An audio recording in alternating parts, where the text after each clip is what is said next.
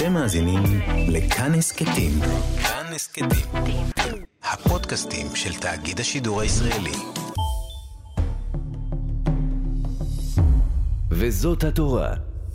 כאן תרבות מפרשת את העולם המודרני דרך דמויות מן התנ"ך.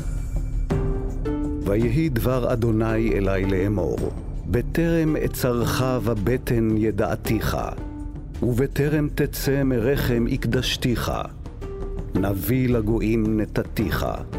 ואומר, אהה, אדוני אלוקים, הנה לא ידעתי דבר, כי נער אנוכי. ויאמר אדוני אלי, אל תאמר נער אנוכי, כי על כל אשר אשלחך תלך, ואת כל אשר אצבך תדבר. אל תירא מפניהם, כי איתך אני להצילך.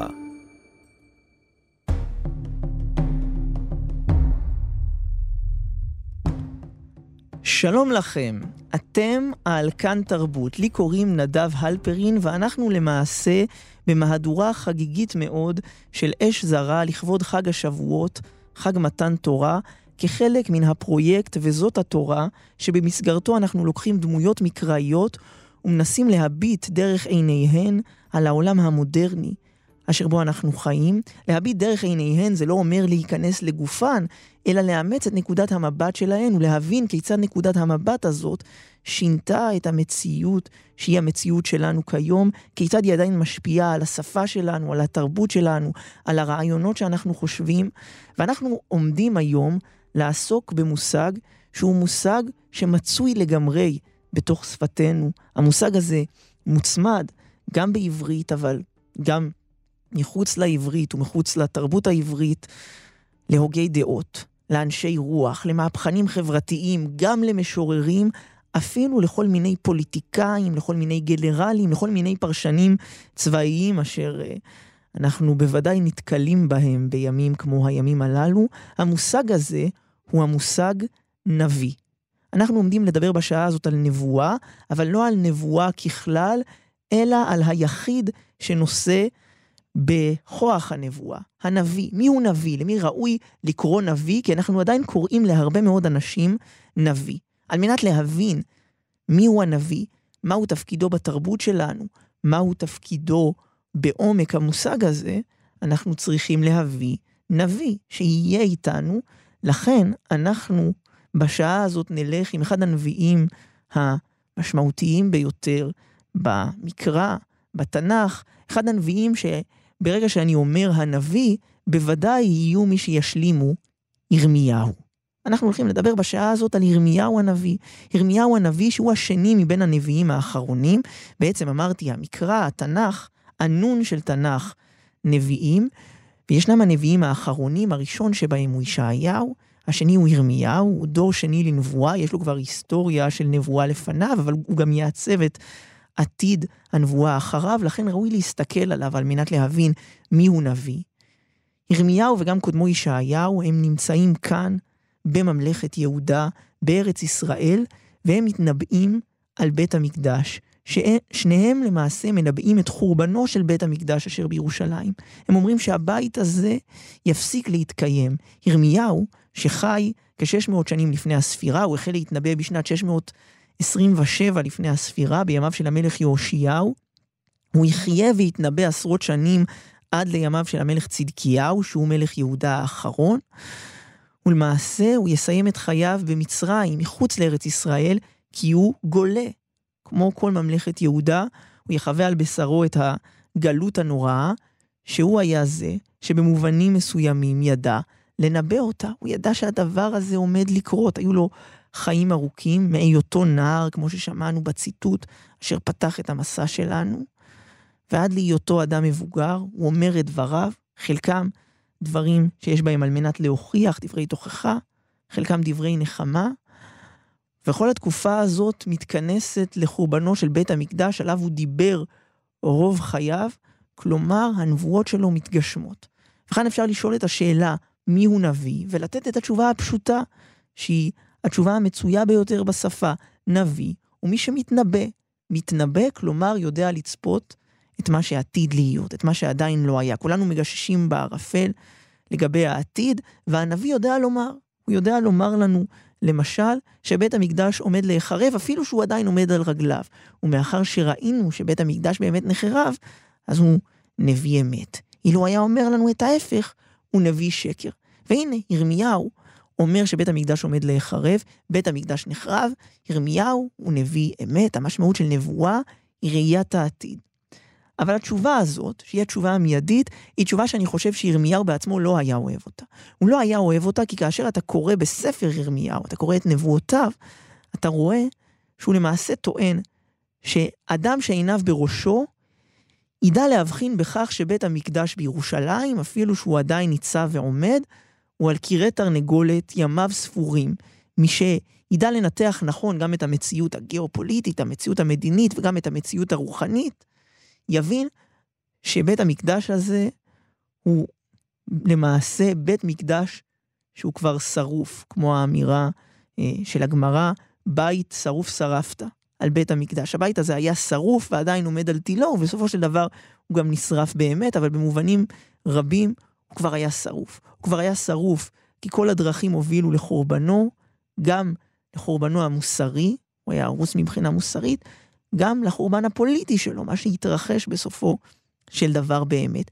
אז הנביא הוא לא מי שיודע את העתיד. אם כל אחד, אם הוא היה מאמץ, מאמץ מספיק את תודעתו, יכול לומר את מה שאמור לקרות לבית המקדש, אז זה לא מה שהופך את ירמיהו לנביא.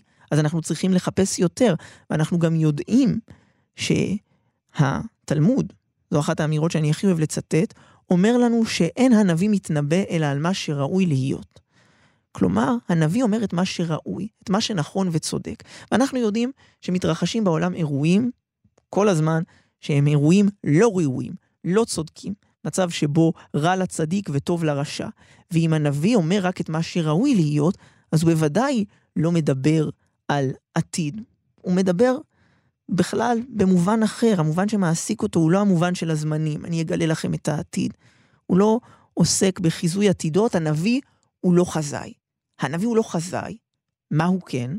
כדי להבין מה הנביא הוא כן, צריך ללכת אל ראשית דרכו, להתחיל מן ההתחלה.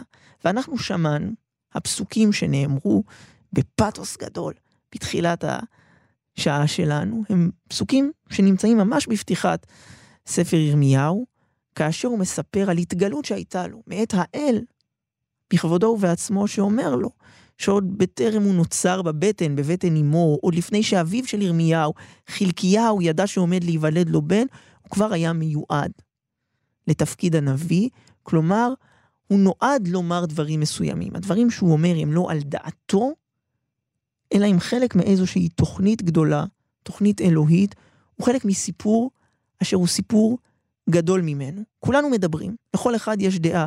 כמו שלבני האדם ישנם האיברים, הגוף האנושי, יש להם גם הדעה האנושית. ואנחנו שומעים את ריבוי הדעות הזה ממש בזמן שבו אנחנו נתונים, כאשר האולפנים שוצפים וגועשים בכל מיני פרשנים, לכל אחד יש את דעתו. אבל רק לנביא ישנה דעה שהוא לא מייחס אותה לאיזושהי גחמה אישית שלו, אלא הוא אומר, הדעה שלי היא דעה שהיא חלק מסיפור גדול, חלק מסיפור אלוהי. על מנת להבין מהו הנביא ולגעת בנקודה הזאת בדיוק, אני רוצה שנלך אל הספר החוויה הדתית לסוגיה. אחד הספרים המכוננים של חקר הדתות, זהו ספר של ויליאם ג'יימס, חוקר הדתות וההוגה והפסיכולוג האמריקני שפעל בסוף המאה ה-19, בתחילת המאה ה-20, והוא שם דגש על חשיבות החוויה הדתית בחיי אנוש באשר הוא. לאנושי בעיניו יש צד דתי בנפש, וצריך להפנות אליו מבט ולא להתעלם ממנו. ולכן הוא התעניין גם בנביאים, בנביאי ישראל, והוא מביא ציטוט מחוקר דתות אחר, בריטי, ויליאם סנדי שמו, שהציטוט הזה מנסה להסביר מהו ייחודם של נביאי ישראל. והציטוט הזה אומר כך: הפלא ופלא הוא כיצד חוזרים ומתגלים תמיד בספרי הנביאים אותם הקווים האופייניים עצמם בזה אחר זה. התהליך שונה בכל עת מן הקצה אל הקצה מזה שאפשר היה לצפות לו הגיע הנביא לראייתו הפנימית בענייני הרוח על ידי מאמצי ניסיון של הגניוס שלו. יש בו בתהליך זה משהו חותך ובא במפתיע. ייתכן לומר כי הנביא הוא איש שיודע להראות באצבע על הרוח ברגע שהיא נחה עליו, והיא באה תמיד מבחוץ בצורת כוח שאין לעמוד בפניו, וישו נאבק עמה, אך לשווא. קראו למשל את דברי הפתיחה לספר ירמיה. ירמיה, כמובן, ירמיהו. מה אומר הציטוט הזה מתוך החוויה הדתית לסוגיה?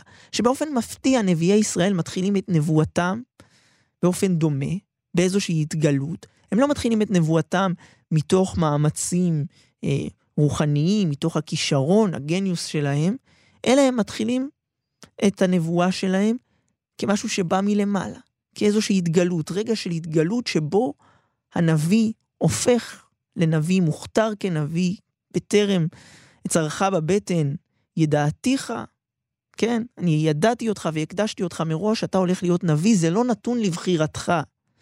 הנביא הוא מי שהוא חלק מסיפור שגדול ממנו, והסיפור הזה הוא לא עניין של נוחות אישית, של רווח אישי, של תהילה, הוא עניין של אמת. הנביא מוכרח לומר את דבריו, כי הוא מאמין שהם דברי אמת, הוא מאמין שהם באמת דברי אלוהים חיים.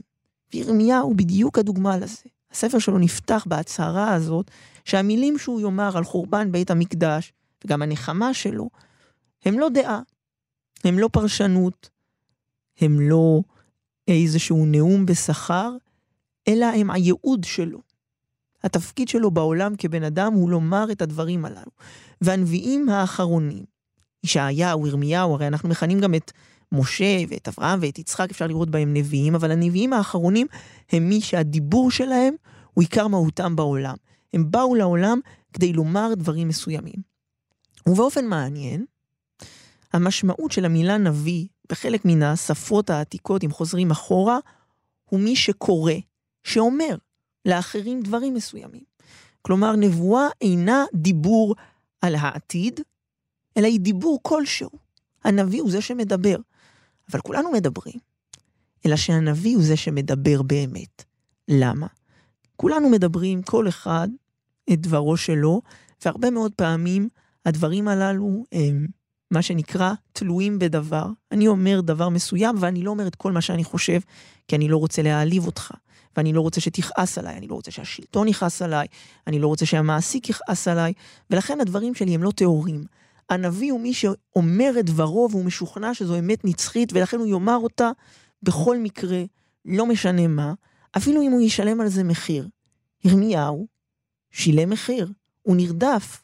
הוא היה מחוץ לחברה, והוא נרדף על ידיו, הוא גם הושם בכלא, כי הוא אמר דברים שמי שהוא לכאורה שפוי, לא היה אומר אותם, כי הוא היה יודע את ההשלכות שלהם. ירמיהו אומר את הדברים כי הוא מאמין שיש בהם אמת, שהם חלק מסיפור שהוא גדול עכשיו מן השאלה אם הוא יהיה חופשי או בכלא. הוא סיפור נצחי, ומול הנצח הכל מתגמד.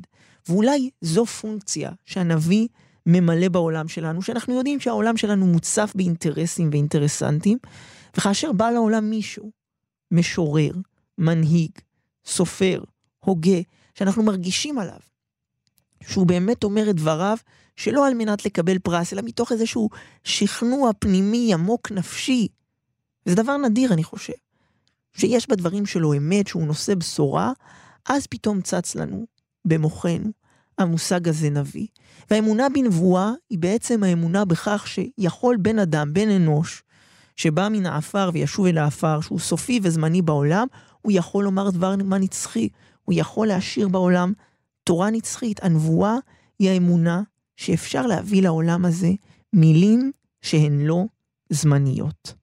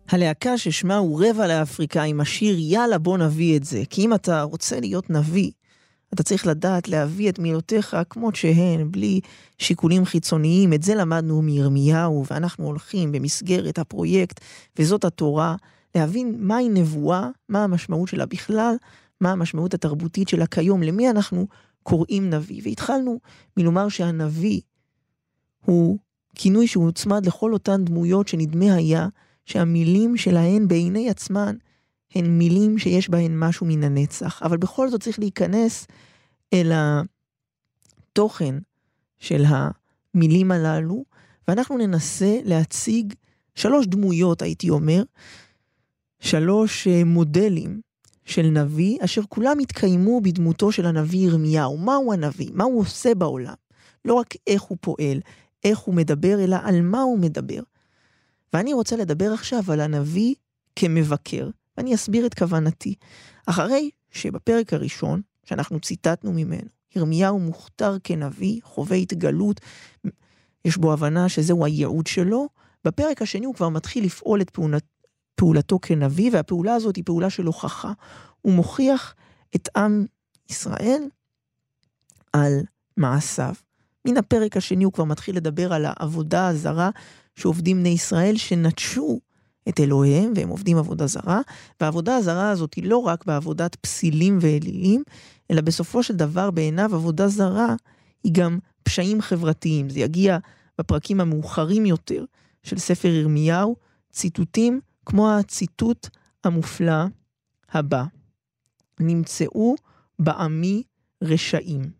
כך הוא אומר, ואני מדלג, מה המשמעות שנמצאו רשעים?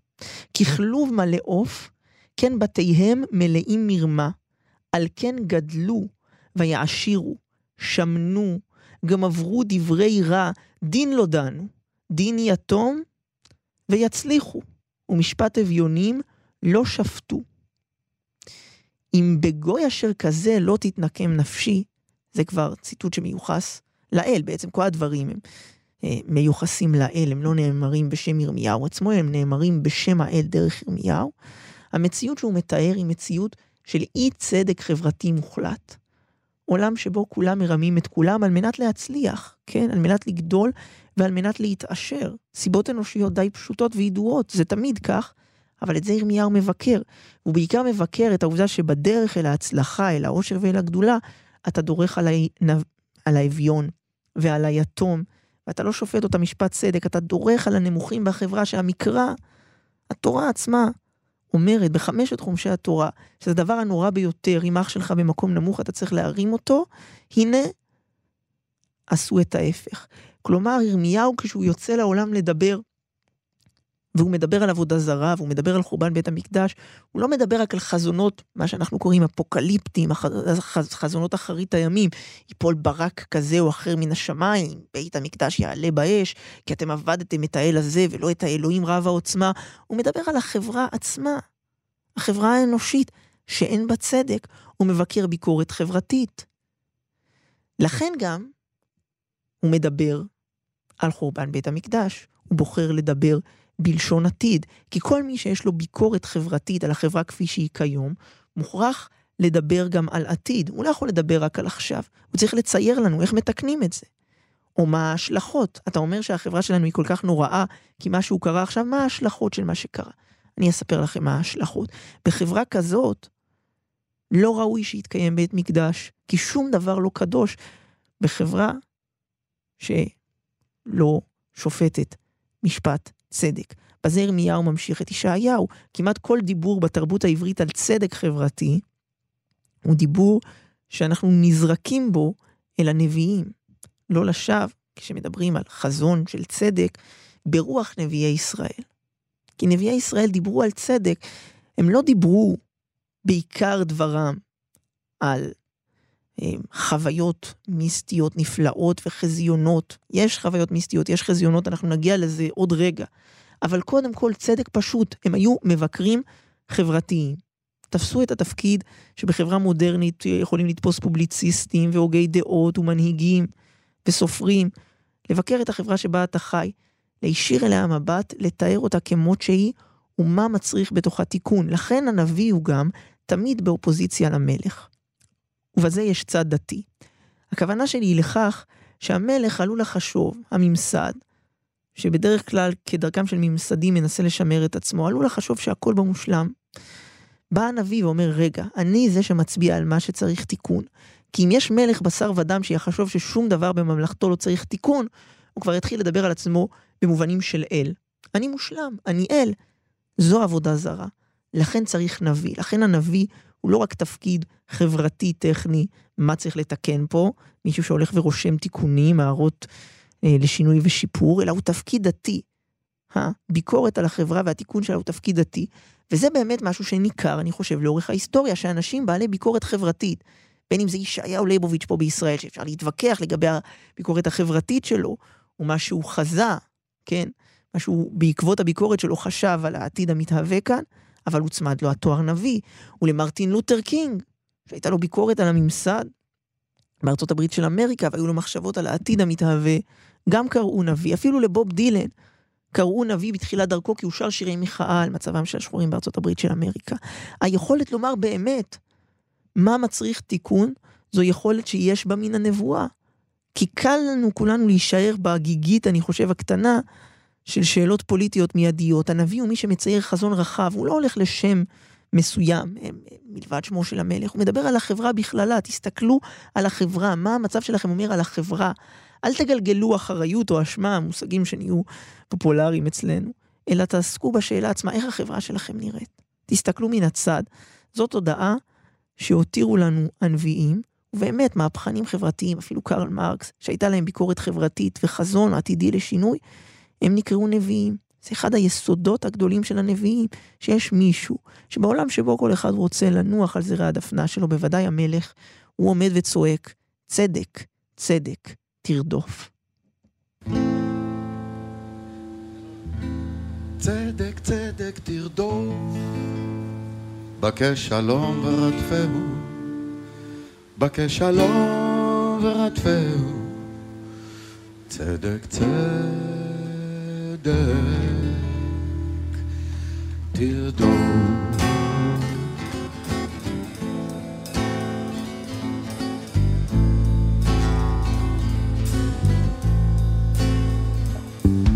רודף צדק ג'ימי ודין רודף שלום נפגשים להם בבר האדום השלום והצדק מתחבאים באפלולית רובצים להם אין הגה בתוך שלולית. שלולית של שיכר באפלולית של דם או אפלולית של חם שלולית של דם.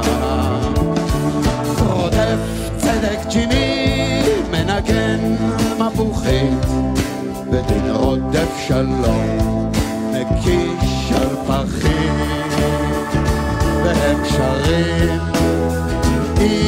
את שלו. צדק צדק תרדוף בקש שלום ורדפהו בקש שלום ורדפהו. צדק צדק תרדוף.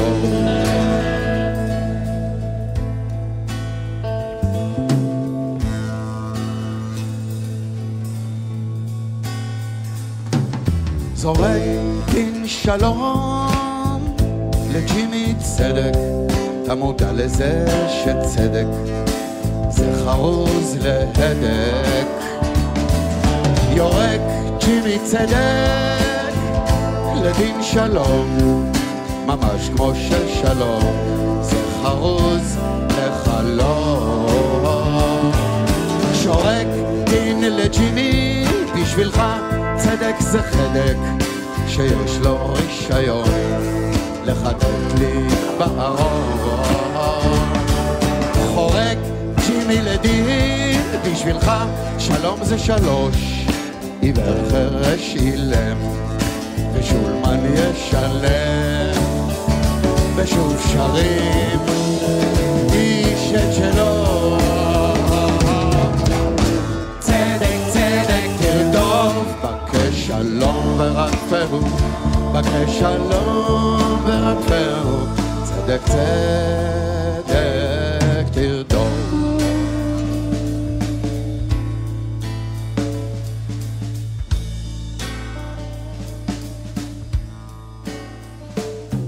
והנה הם קמים, רודף מול רודף, לגחך קלות ולהתנדף, משלולית אפלולית, בבר האדום, לא פלא שצדק בורח, לא פלא שבורח שלום, והאלוהים יבקש את נרדם. לא ישלים אם לא יצדיק את הנסחף על חי.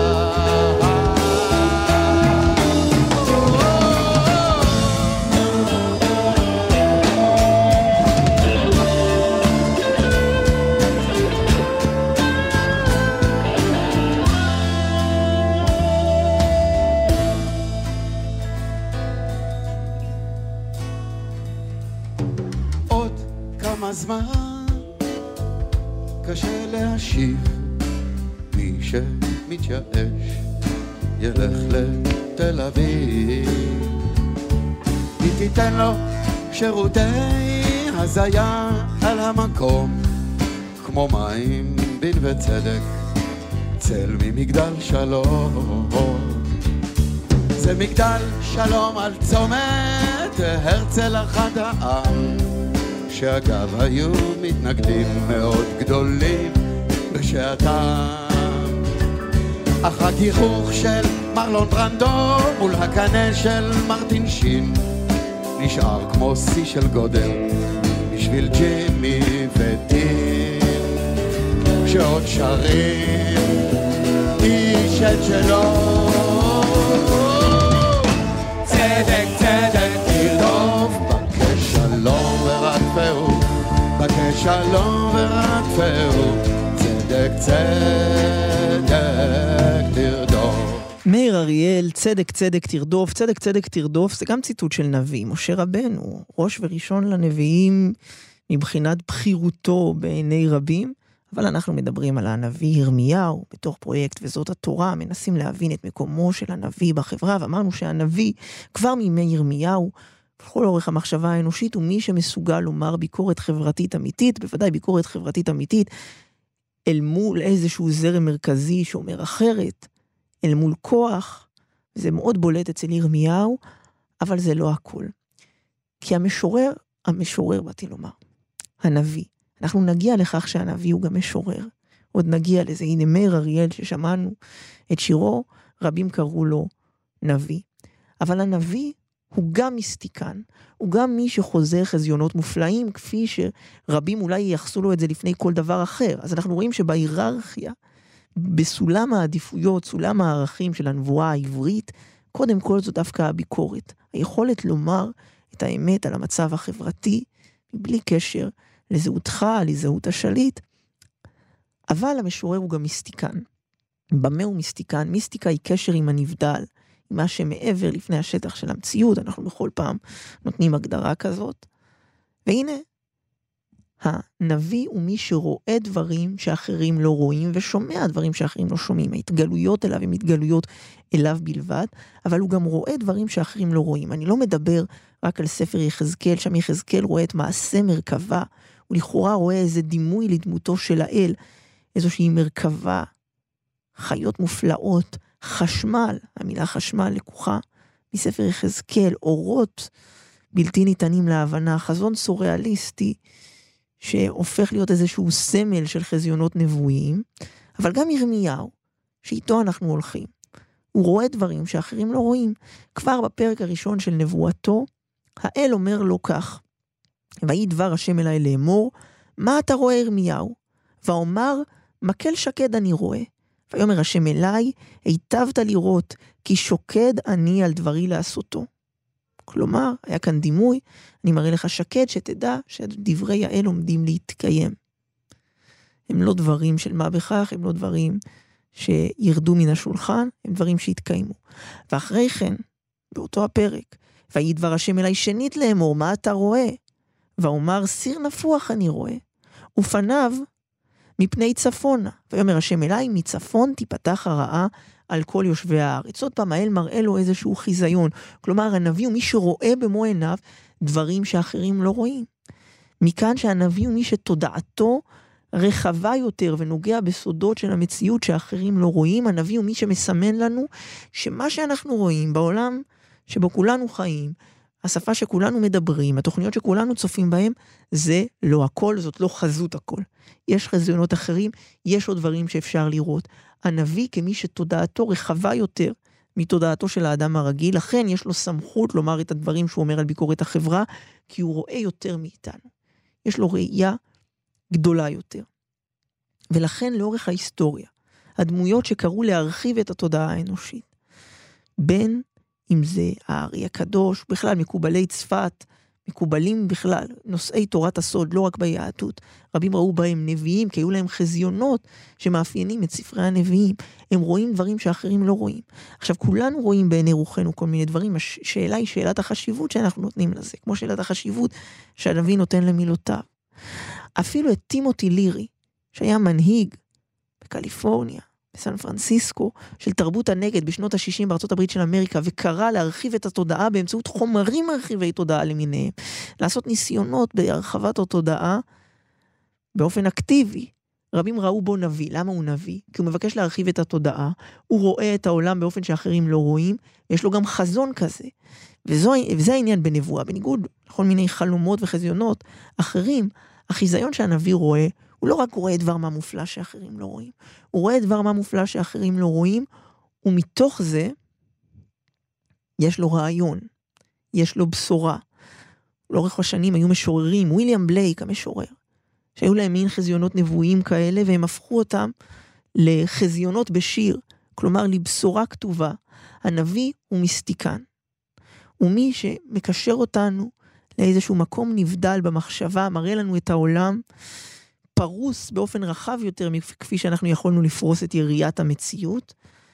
ומאחר שהירייה שלו יותר רחבה, יש לו גם תובנות רחבות יותר. לכן, לאורך הדורות, כל כך הרבה נביאי שקר, מנהיגי כתות למיניהם, רצו להראות את עצמם נביאים. האם כדי לומר רק שהם רואים את העתיד? לא, אלא שיש להם קשר עם איזשהו מימד אחר של המציאות. למה מייחסים לנביא כל הזמן את ידיעת העתיד? כי יש פה מישהו שהראייה שלו יותר מן הראייה שלנו, לכן לאורך הדורות אין ספור נביאי שקר. שבאו ואמרו, אני נביא, אני רואה דברים שאחרים לא רואים, ואנשים השתכנעו מהם. ולכן צריך לאמת את הנביא המיסטיקן עם הנביא המבקר החברתי. זה עימות שצריך לעשות בתרבות היהודית, כי אם יבוא נביא ויאמר לך שהוא ראה בנבואה שצריך לנטוש את עקרונות התורה ואת חוקיה, אתה אמור לדחות אותו בבושת פנים. הוא נביא שקר. כלומר, יש פה העדפה של עקרונות מוסריים על פני הצד הזה של חיזיון שמימי של הנביא. מה שחשוב בנביא הוא הצדק שהוא רודף אחריו. הוא העובדה שהוא מתנגד למשפט שעושה איפה ואיפה. הדברים הללו כתובים כבר בתורה, זו המסורת המוסרית שלנו. לא היינו צריכים נביא כדי לדעת את זה, אלא כדי להזכיר לנו את זה. אבל אם הוא יגיד, אני ראיתי בכל מיני חזיונות, ראיתי פה סיר ושם שקד, ועכשיו אני רוצה שאתם תשנו את הדרכים שלכם, אנחנו צריכים לדחות את הנביא הזה. אז הנביא מגרה את מחשבתנו, והוא פותח לנו פתח לעולם של חזיונות מופלאים, לשבתאי צבי, משיח השקר ונביא השקר, לנביאו של שבתאי צבי, מי שבישר אותו כמשיח שקר, נתן העזתי, היו להם חזיונות מופלאים ששברו את הלב של כל השומעים, הם ראו דברים נפלאים, ממש כמו יחזקאל ומעשה מרכבה. אבל בסופו של דבר, המציאות כפי שהם ראו אותה, היא גם לא התגשמה לטובתם, אבל היא גם הייתה מושתתת על, על, על, מושתתת על נטישת העקרונות היהודיים. ולכן אומרים לנו, יש בכל הנביאים לאורך הדורות, בדמויות שאנחנו מסתכלים עליהם כנביאים, את היסוד הזה המיסטי, הוא חשוב. את התודעה האנושית צריך להרחיב, זה קיים, אבל צריך גם לדעת לשים לזה גבול. כל הזמן ללכת טיפין טיפין. אבל אנחנו יודעים שהנביא עכשיו הוא מבקר חברתי, והוא גם מיסטיקן שמרחף בעולמות מופלאים ונבלע בתוך מראות אלוהים.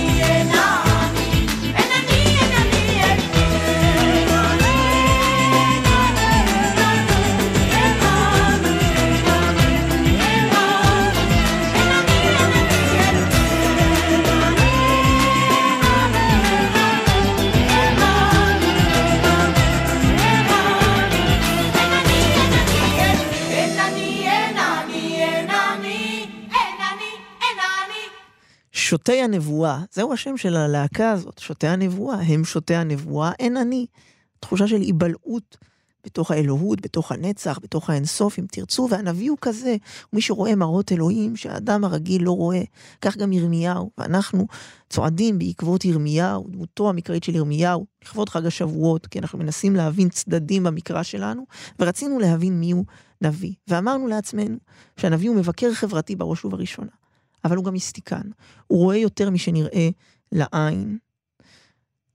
והוא גם משורר. אני כבר עשיתי לזה הקדמה. הנביא הוא משורר. זה יהיה מה שיסגור את שלושת ההגדרות שניתן לנביא. הנביא כמשורר. כי ירמיהו, כשאתה מסתכל עליו, הוא משורר.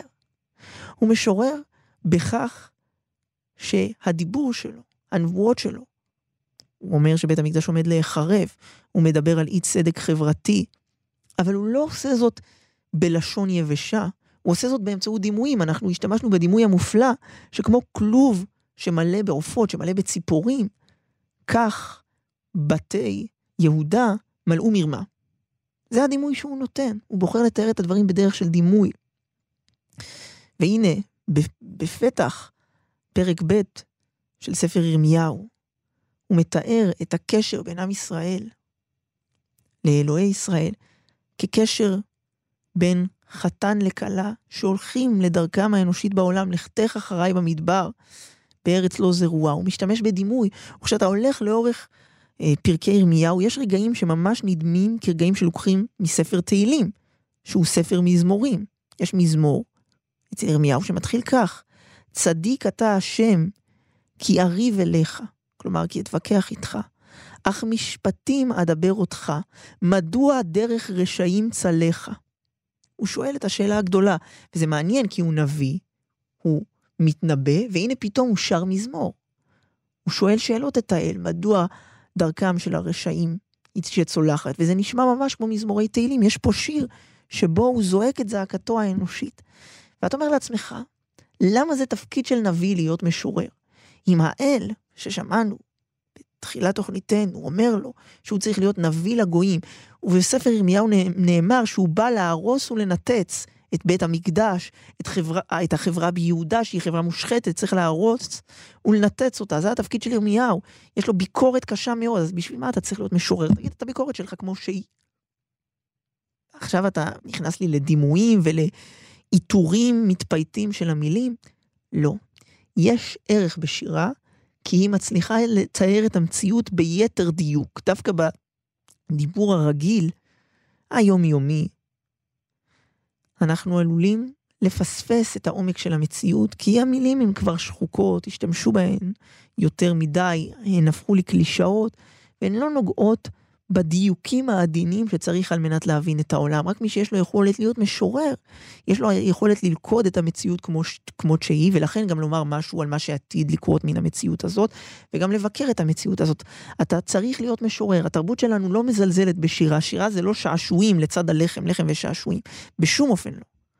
שירה היא דבר עיקרי והכרחי כדי לצלוח חיי אנוש. אתה צריך לדעת את לשון השירה, לדעת את לשון הדימוי, כדי לרדת לעומק הווייתם של הדברים, כדי לדייק את הדברים. וזה מה שירמיהו עושה, הוא רוצה לדייק את המצב ביהודה שעליו הוא מדבר, הוא רוצה לדייק את הבשורה שבעיניו היא בשורה אלוהית, את המילה האלוהית. ובאמת, משוררים לאורך כל הדורות ראו בהם כנביאים. הזכרתי את בוב דילן. אמרתי שבשל הביקורת החברתית שלו, אבל בוב דילן, בסופו של דבר הוא זוכה פרס נובל לספרות. מאיר אריאל רבים קראו לו נביא. בתרבותנו. בוב מרלי, שהיה יוצר ומלחין, חיבר המנונים, קוראים לו נביא תנועת הרסטפריאניזם. הזכרתי את ויניאם בלייק, המשורר האנגלי, שהיו לו חזונות גדולים לגבי אנגליה, לגבי העולם. ראו בו נביא, גם משוררים אחרים.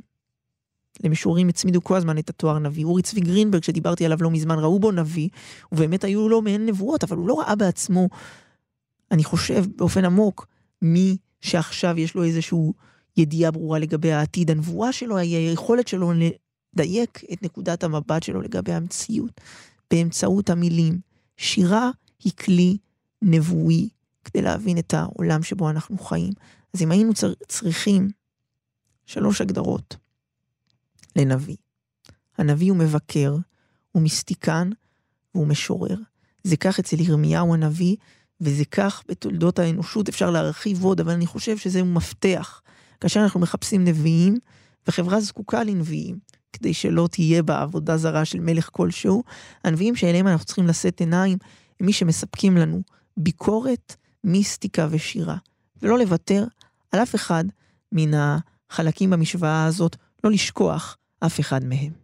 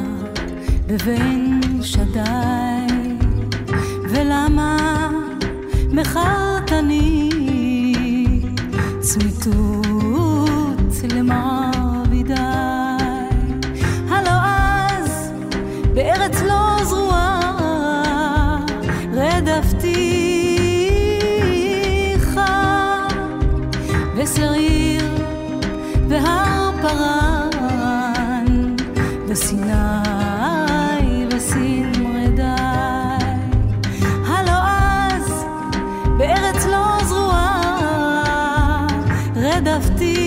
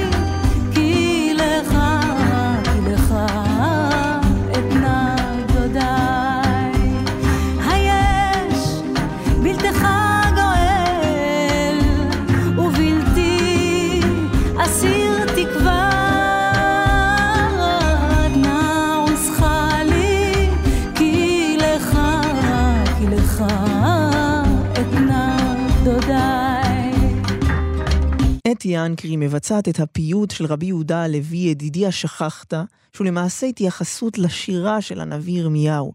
כי הוא אומר כאן, בארץ לא זרועה רדפתיך. כלומר, זו התייחסות הפוכה ל... אה, לכתך אחריי במדבר בארץ לא זרועה של הנביא ירמיהו, כך שהשירה שלו נכנסה למחזור הדם של השירה העברית, כפי שהנבואות שלו עיצבו גם את המוסר היהודי, גם את המיסטיקה היהודית. זה התפקיד של נביא, וזה מה שעשה ירמיהו, וזה מה שראינו במסע הזה יחדיו. ואנחנו נסיים עם משורר, כפי שאנחנו עושים תמיד, וכפי שראוי, מפני שנביא הוא גם משורר, ומשורר צריך להשתדל להיות קצת נביא. אנחנו נסיים עם אמיר גלבוע, שהייתה רוח של נבואה, איזו רוח גבית כזו, חזקה בשירתו, ובוודאי גם השפה של הנביאים נכנסה בכל מיני דרכים עמוקות לתוך הכתיבה שלו, וזו נבואת נחמה וגם פנייה אל האל בתפילה, כפי שירמיהו היה עושה. ואנחנו בימים טרופים, אנחנו באמת צריכים להתפלל שהדברים שאנחנו חוששים מפניהם לא יתגשמו בעתיד לבוא. כתמיד אני מזמין אתכם לעקוב אחריי בעמוד הפייסבוק שלי, נדב אלפרין באנגלית, טלפרין עם H בהתחלה, שם תוכלו לכתוב לי ככל העולה על רוחכם, אל תתביישו, אני מחכה לכם, אתם גם מוזמנים להיכנס לאפליקציית הטלגרם, לכתוב אש זרה ולהצטרף לערוץ שלנו שם. לחפש אותנו בספוטיפיי, באפל פודקאסט. אתם כבר תמצאו אותנו. אני רוצה לאחל לכם חג שבועות שמח, שתקבלו את התורה שאתם חושבים שהיא התורה הראויה, מה שראוי להיות, כפי שאמרנו על ירמיהו ועל נביאים, תקבלו אותה באמת. ועכשיו, אמיר גלבוע. וכאשר יגורתי עמוק בליבי, תפילה שלא יבוא, שלא יבוא כל זה, והשאר כבר ידוע מראש, ומאיים על ראש כל, שלא יבוא, שלא יבוא כדי ששעה זו לא תהיה אחרונה לתפילה בין קירות הבית, בשדה הפתוח, בשירת המים הזורמים, הזורמים. הלוואי שתזרום התפילה לעולמים, ויהיו הלילות לילות, והימים ימים. ובימים הבאים ניתן יהיה לומר בשכבר הימים. פתאום קם אדם בבוקר ומרגיש כי הוא עם ומתחיל ללכת ולכל הנפגש בדרכו קורא ושלום וזה כמובן גם שיר של אמיר גלבוע וגם שיר של נביאים.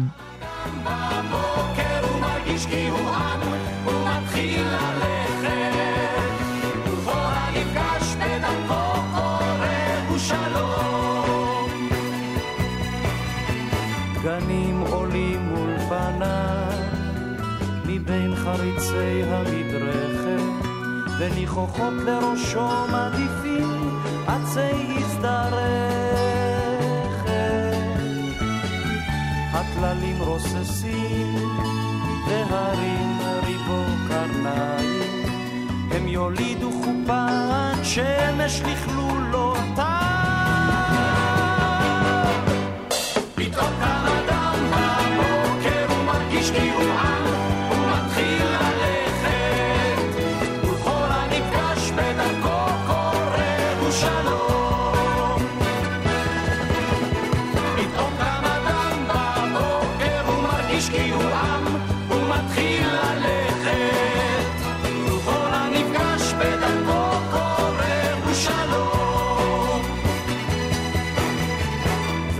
צוחק גבורת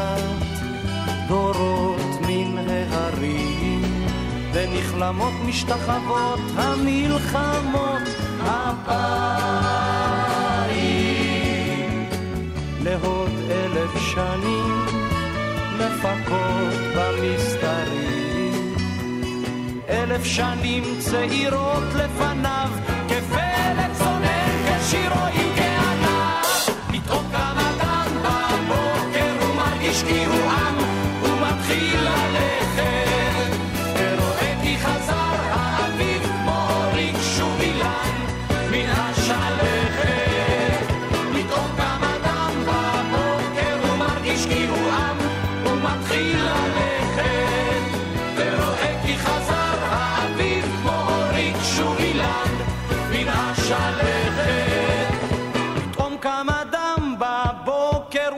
מרגיש כי הוא עם, הוא מתחיל ללכת.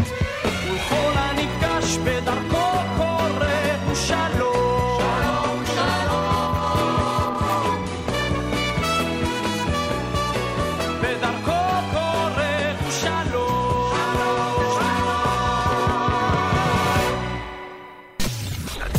אתם מאזינים לכאן הסכתים. כאן הסכתים. הפודקאסטים של תאגיד השידור הישראלי.